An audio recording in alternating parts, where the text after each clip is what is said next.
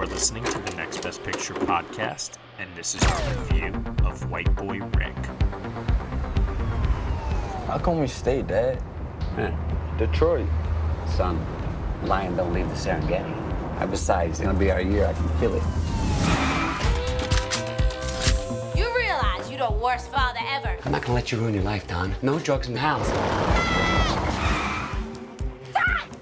Everything's fine. Not fine. You're fine, Mom's fine. hate Don, you. Are fine. You're gonna let her talk to you I'm going to that. goddamn house. Ray, stay out of it. Put some clothes on, will ya? We're going for custard.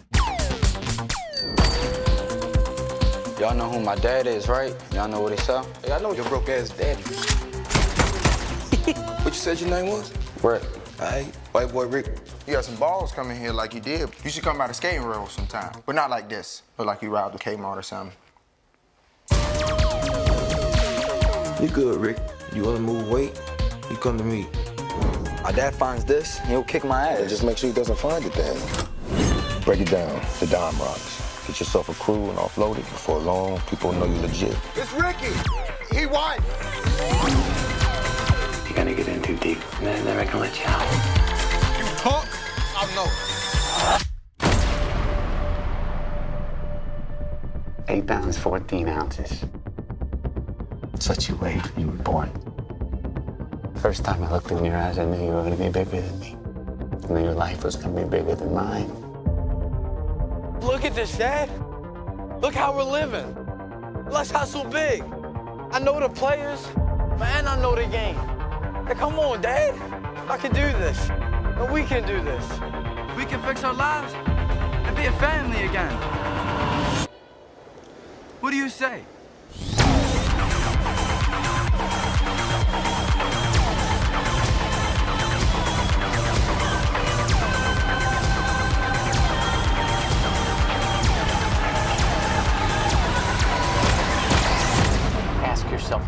Would you believe a 15 year old kid was working for the federal government? But he was. Whoa! Hey. What? You all got him? All right, everyone, you were just listening to the trailer for White Boy Rick, and the story is as follows Rick Wershe is a single father who's struggling to raise two teenagers during the height of the crack epidemic in 1980s Detroit. Wershe sells guns illegally to make ends meet, but soon attracts attention from the FBI.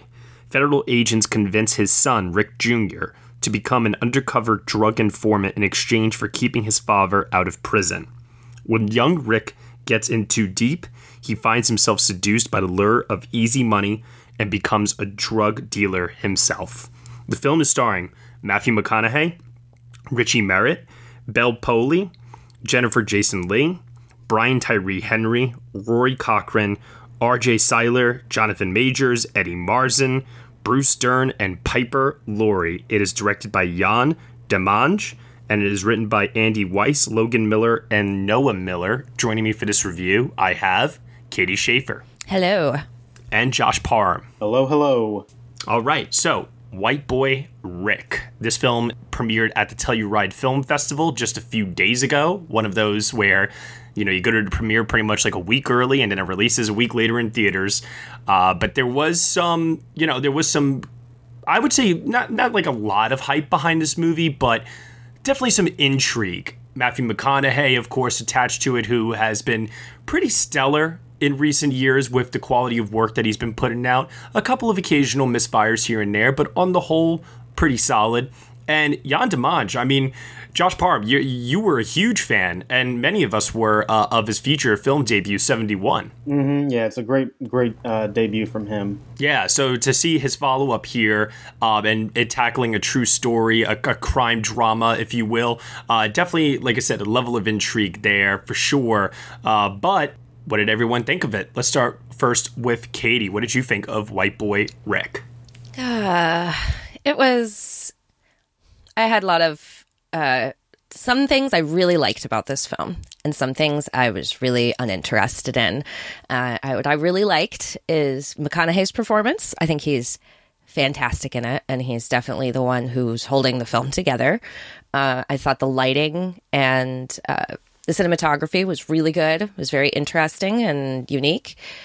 Um, but what I oh, also Bruce Dern. Bruce Dern is fabulous in this, even though he only gets like three minutes of screen time. He's always great. Um, He's making pancakes for everyone.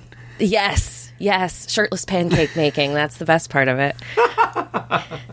I think the story was uh it was poorly poorly plotted, badly paced, like it just kind of drags throughout the film and you know, I question the necessity of having of telling this story even though it's a true story.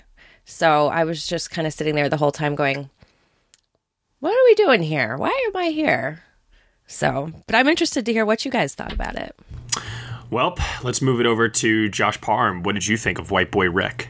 Well, you know, there is a term that I think perfectly applies to this movie, and it is aggressively fine. like that like it the movie to me is not terrible, but it is also not that great either. There's nothing exceptional about this movie in the slightest. And right. I, you know, I think that some of the direction is fine. I think some of the performances are okay. Definitely McConaughey, I agree, is best in show. But I think the fundamental problem with this movie is its story. And Katie, you hit the nail on the head when you asked, what is the point? Like, why is this story being told? And that is the thing that I struggled with throughout the entire film. I just couldn't, I could never really find myself connecting to anything going on in this film and why I should care about this story. And as it went on, it just got less and less interesting. And you're right, it just dragged right across the finish line until I was just really disinterested. Yeah, I, I have to say, this is a very paint by the numbers crime drama in so many ways. And I was waiting, I was waiting for something to elevate the material to another plateau, but it never quite ever got there. Anytime Matthew McConaughey is on screen, I do feel that the movie has a jolt of energy to it, which is interesting because it's not really energetic performance from him. It's actually much more grounded than anything. So I was uh, definitely surprised by his take here. But, you know, a lot of the supporting cast, I feel, is the issue and why Matthew McConaughey feels like a breath of fresh air in this. You know, we have a lot of stars in this movie. We have Jennifer Jason Leigh, Brian Tyree Henry, uh, Rory Cochrane. We mentioned uh, Bruce Dern before and I never ever felt like any of them got enough material to work with or were directed by uh, Demange in the sort of way that could allow for their performances to shine through, especially when the protagonist that we're following throughout this movie, uh, Richie Merritt, who plays, uh, you know, White Boy Rick, to me, he gives a performance that is just so uninteresting and is really, really hard to, like you said, Josh, to connect with in this film. And instead, we find ourselves connecting with uh, Matthew McConaughey, Rich Sr., who you know, we feel for him as a father and how he's trying to do the best that he can uh, despite their money issues. And he wants ha- his children to have a better life. And it's very clear that they've dug themselves into a very, very deep hole. And there is a bit of sympathy there um, to see a man who teeters that line between um, morally good and morally wrong.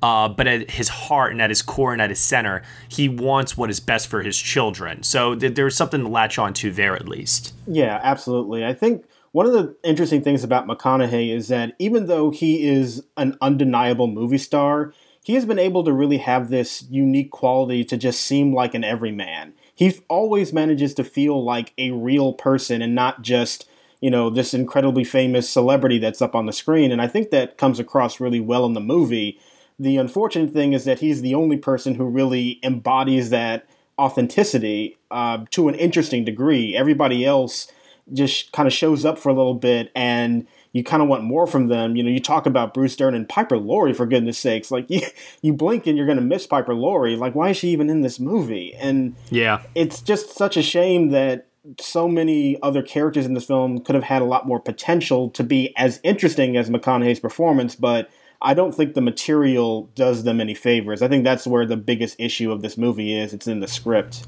And, you know, I, I, really hate to say it. I love The Diary of a Teenage Girl, but, you know, Bel Powley in this movie Oof. is, in my opinion, kind of overacting and trying to chew up the scenery every single time she's on screen. I felt like it, it, it just, to me, it almost felt tonally indifferent from the rest of the movie at times. And it only helped me to appreciate McConaughey's performance even more so, to tell you the truth. Yeah, I think McConaughey is one of those few people who can be um, both a, a movie star and a character actor. He can embody Yeah. both sides of the coin, as we t- traditionally define it, anyway.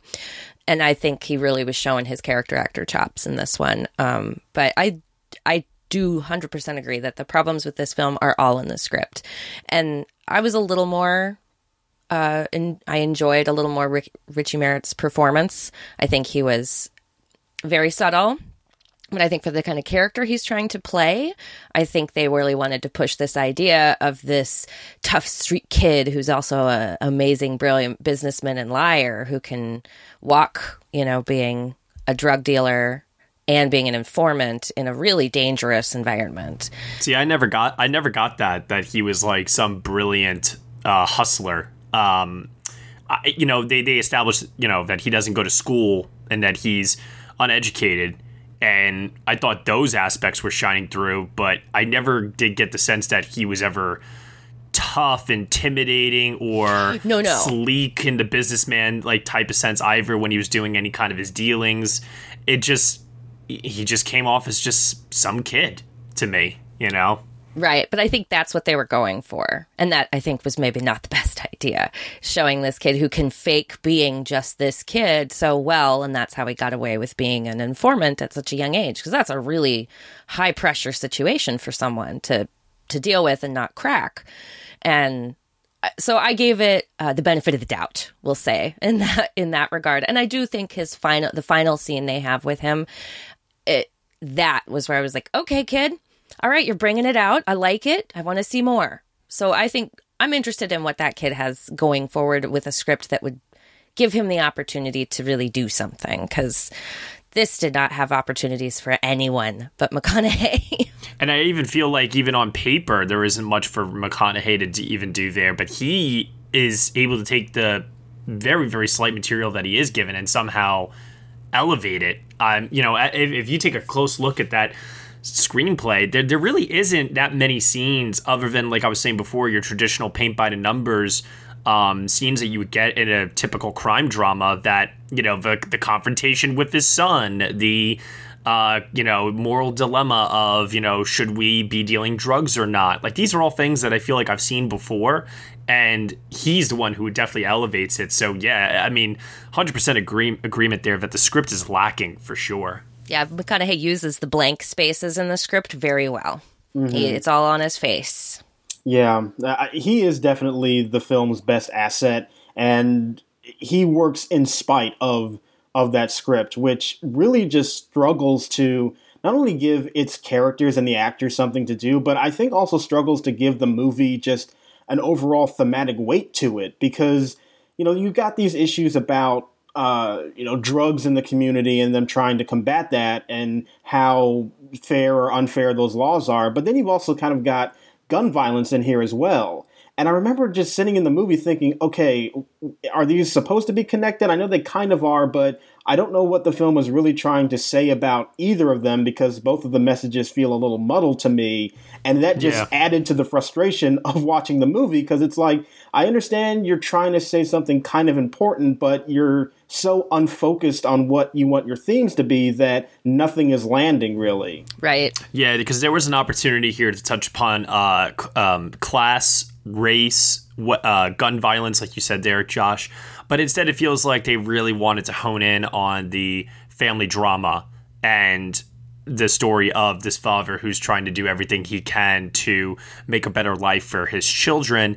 And unfortunately, even for that, because it's clear that that's where the film's focus really is, but because they also try to shoehorn in these other themes, uh, that doesn't even get its proper due. It doesn't feel like, and the film never quite hits the emotional mark that it's striving for. And I think that's evident with Max Richter's score because at the end of the film, you can tell they're trying to go for this really somber, uh, sad state of affairs for uh, for Rick and uh, for Rick, uh, Rick Senior and the whole family, even in this really kind of a bummer, downer ending. And I walked out of the feeler, uh, theater feeling empty and hollow. I, I didn't I didn't catch the emotion I was supposed to get from that. Definitely not. Have you? So, have you, I have a question for you guys. Have you ever seen uh, the documentary Freeway Rick Ross? I have not. No. No. Okay. So, do, are you either of you familiar with Rick Ross? No. Oh, the name sounds familiar, but uh, there's a rapper. There's Oh, a yeah, rapper yeah, named yeah. Rick Ross, but he took his name from an actual guy in LA in the 80s during the same time when this was happening, a little before actually. And he is the person who invented crack cocaine. He uh, and was buying his crack or his he was buying his coke, turning it into crack and selling it. And this kid was like 19 when this was going on.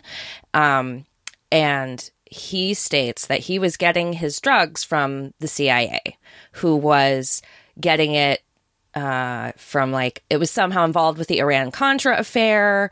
Like it, this is a really crazy story that has a lot of truth in it and is absolutely balls out nuts.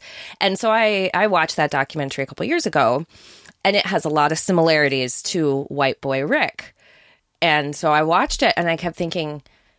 You know, this movie would have been so much better if it had been about Freeway Rick Ross's story because it has almost all of the themes that they are talking about, but everything hits so much harder. And it was such a more mind boggling story. So if you haven't seen it, check it out. That documentary is crazy. And he suffered the same kind of fate. I think he just got out of jail a couple years ago. And he's actually, uh, there's a case against rapper Rick Ross brought by him because he's like, You're using my name. That's not okay. So hmm. it's a. It's it's a very interesting comparison to make between the two movies. I you know, as I'm as I'm sitting here and I'm trying to think about like ways that they could have made this film a bit better. You know, I, I, I go back to something that both of you each brought up, and that is what what about the I mean, other than like on the surface level, right? Oh, here's this young kid who did all these crazy things before he turned 16 years old, and it's based on a true story. Um, I don't really understand like this film's purpose. You know, like like it almost seems to me like without touching upon uh, the other issues that we were uh, the other social issues that we were discussing before, it almost feels like this is something that just should be a documentary and maybe you shouldn't even go to feature at that point.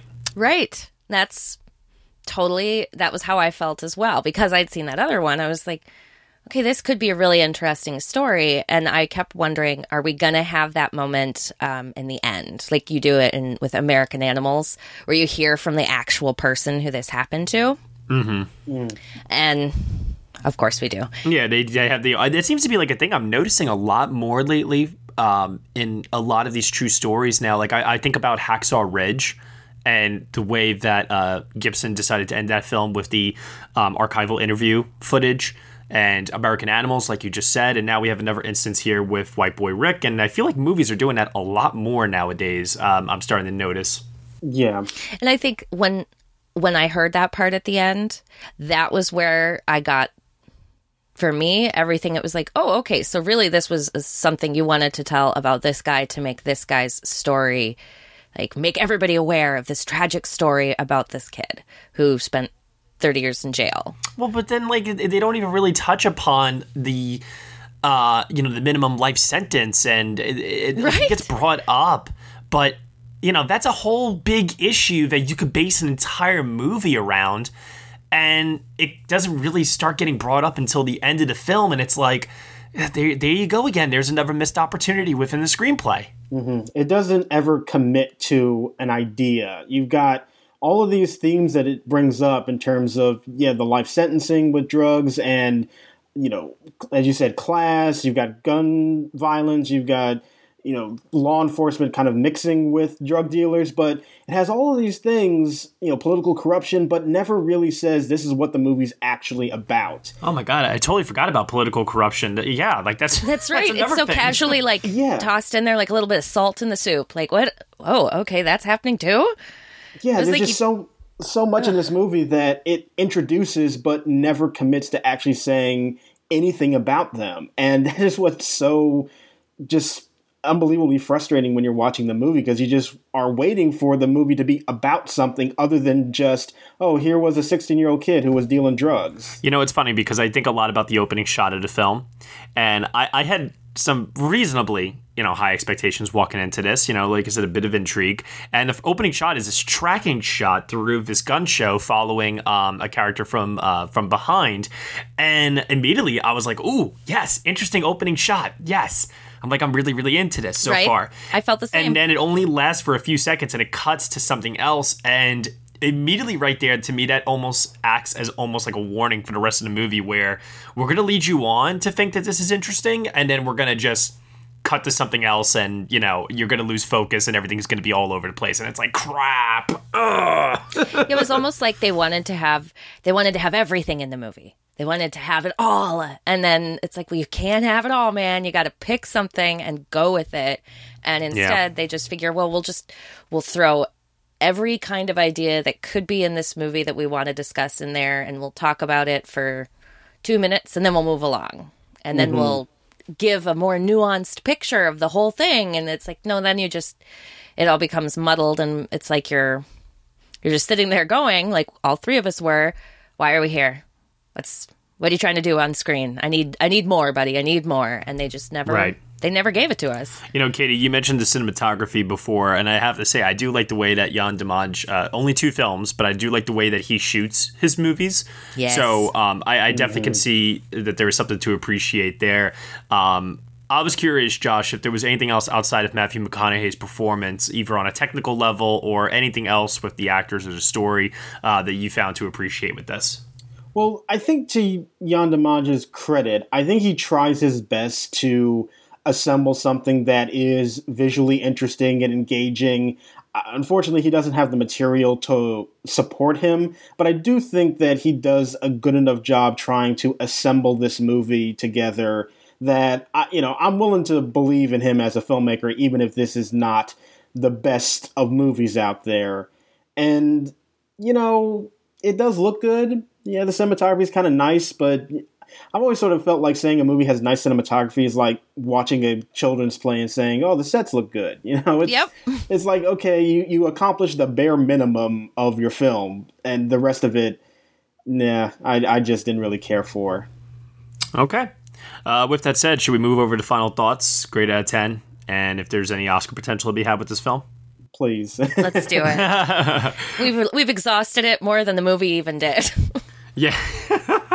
well, at least our review was focused. Uh, in any event, It's true. It's true. let's move over to final thoughts, grades out of 10, Oscar potential. Katie, let's start with you.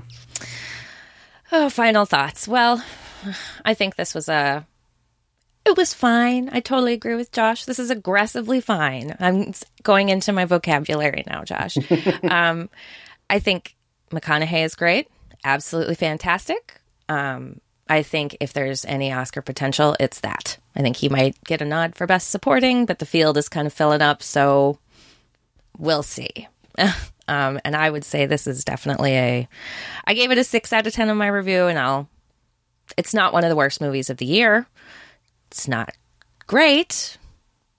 So I, I don't know. I wavered between a five and a six. But you're, but you're leaning more positive than negative. Yes, yes. It's not bad though. It's just fine. Yeah. So that's kind of. I'm still sitting there. Six out of ten. All right, Josh. I definitely agree that McConaughey is the best thing about this movie. Uh, he, it's not one of his best performances, but it's very grounded and realistic and natural for the film. And I think without him, the film would have very little redeeming qualities to it. The rest of it is an unfocused, muddled mess that never commits to anything, and because of that, it's very difficult to become involved in the film, which is a shame because I think the material has potential, but it just never really takes an opportunity to be interesting. So it's not, like I said, not terrible, but not that great either. It's very down the middle for me, and for that, my grade is a 5 out of 10. And in terms of Oscar potential, I don't really think this has anything. McConaughey's the best thing about it, but I don't even think that is enough to say it is worthy of a nomination for anything. Yeah, I, you know, I, I, I'm I'm kind of like with the two of you here in many ways. I am split quite evenly, I would say, where I can't say I'd go one way or the other with whether or not I liked or didn't like this movie. I found aspects to appreciate about it. As I said before, I like Max Richter's score. Definitely liked any time Matthew McConaughey was on screen. I I love seeing some of the supporting cast members on screen too, like Brian Tyree Henry, um, Rory Cochrane, uh, Jennifer Jason Leigh you know, anytime they were on screen together as a trio, I was I was always really into what was going on. But the but the screenplay never really gives them much mm-hmm. to work with, and it just feels like, you know, and I, I say this a lot to myself a lot uh, a lot of times as actors, you know, you want to you want to get meaty roles and you want to get uh, dialogue or scenes that excite you as an actor, and I see the caliber of actors in this film, and I ask myself, did they look at the script and like, what about it gets them excited? Is it just working with the director? Is it the story? And I guess it has to be because what's on the page is just so thin and dry that I, I don't see how they were able to get so many um, acclaimed people. Like you said, Piper Laurie's in this, and it's like she doesn't do anything. Nope. No, the whole time. Literally nothing. Might have like she might say what three, four words in the whole movie. It's yeah, shame. Yeah, the best moment for her is when they show her hiding his gun in the oven.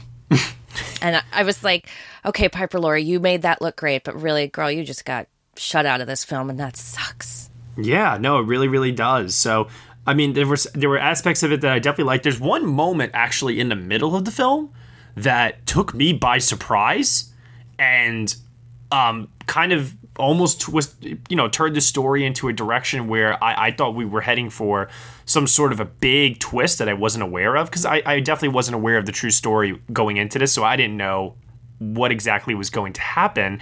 Um, but the the film doesn't you know go the way I thought it was going to go with that either way anyway, so it doesn't really matter. But it does provide Matthew McConaughey some more outstanding moments. And I, I actually would argue that this is one of his better performances. And yes, I do not think it's going to uh, give him an, any Academy Award recognition. Uh, but he is really good in it. He does elevate the movie. This is like the very textbook definition of you're bored there's something sitting in your netflix recommend to watch queue and mm-hmm. you know why not it, it's it's harmless. It's not offensive. It's, it's a, just it's a sick movie. Sick on the couch. It, yeah, it's Throw just. It on there.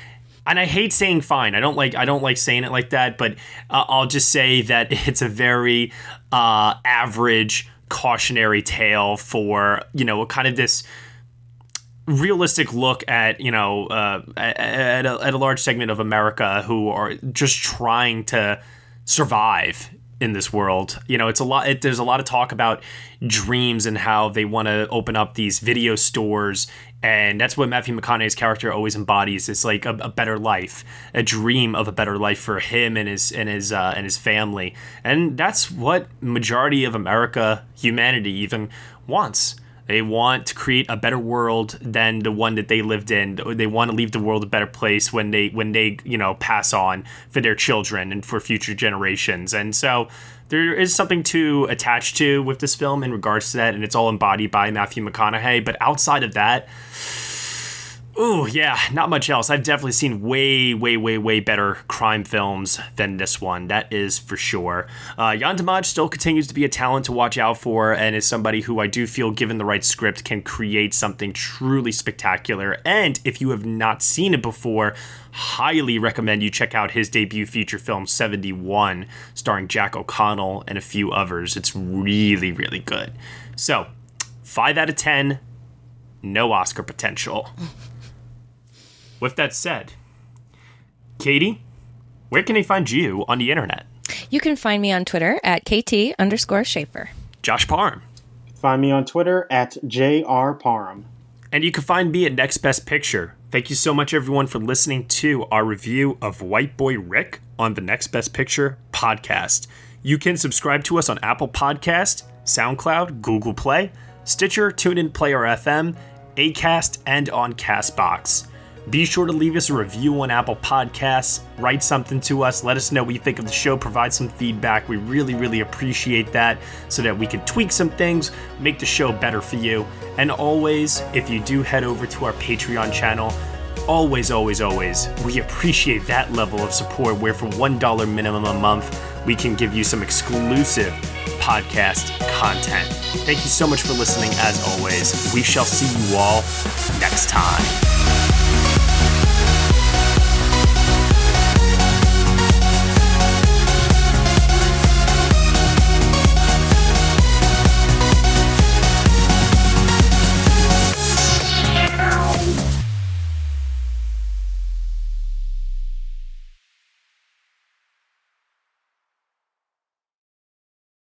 This is Chris DeMakes, guitarist and vocalist for Less Than Jake, and host of Chris DeMakes a Podcast, a songwriting podcast where every week I'm joined by an amazing guest to break down the writing, recording, and release of one iconic song from their career.